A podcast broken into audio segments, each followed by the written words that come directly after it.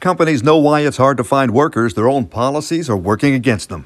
I'm Murray Feldman with the Feldman Report on WWJ News Radio 950.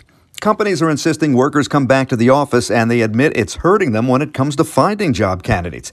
Most companies surveyed by PayScale, 55% say they realize they're losing out when it comes to hiring and competing for talent because they're telling workers you have to be here in the office.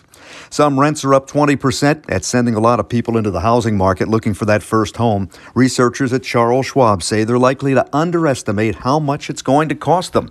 Aside from the monthly mortgage payment, there are property taxes, homeowners insurance. Before buying the home, they'll want to get a home inspection.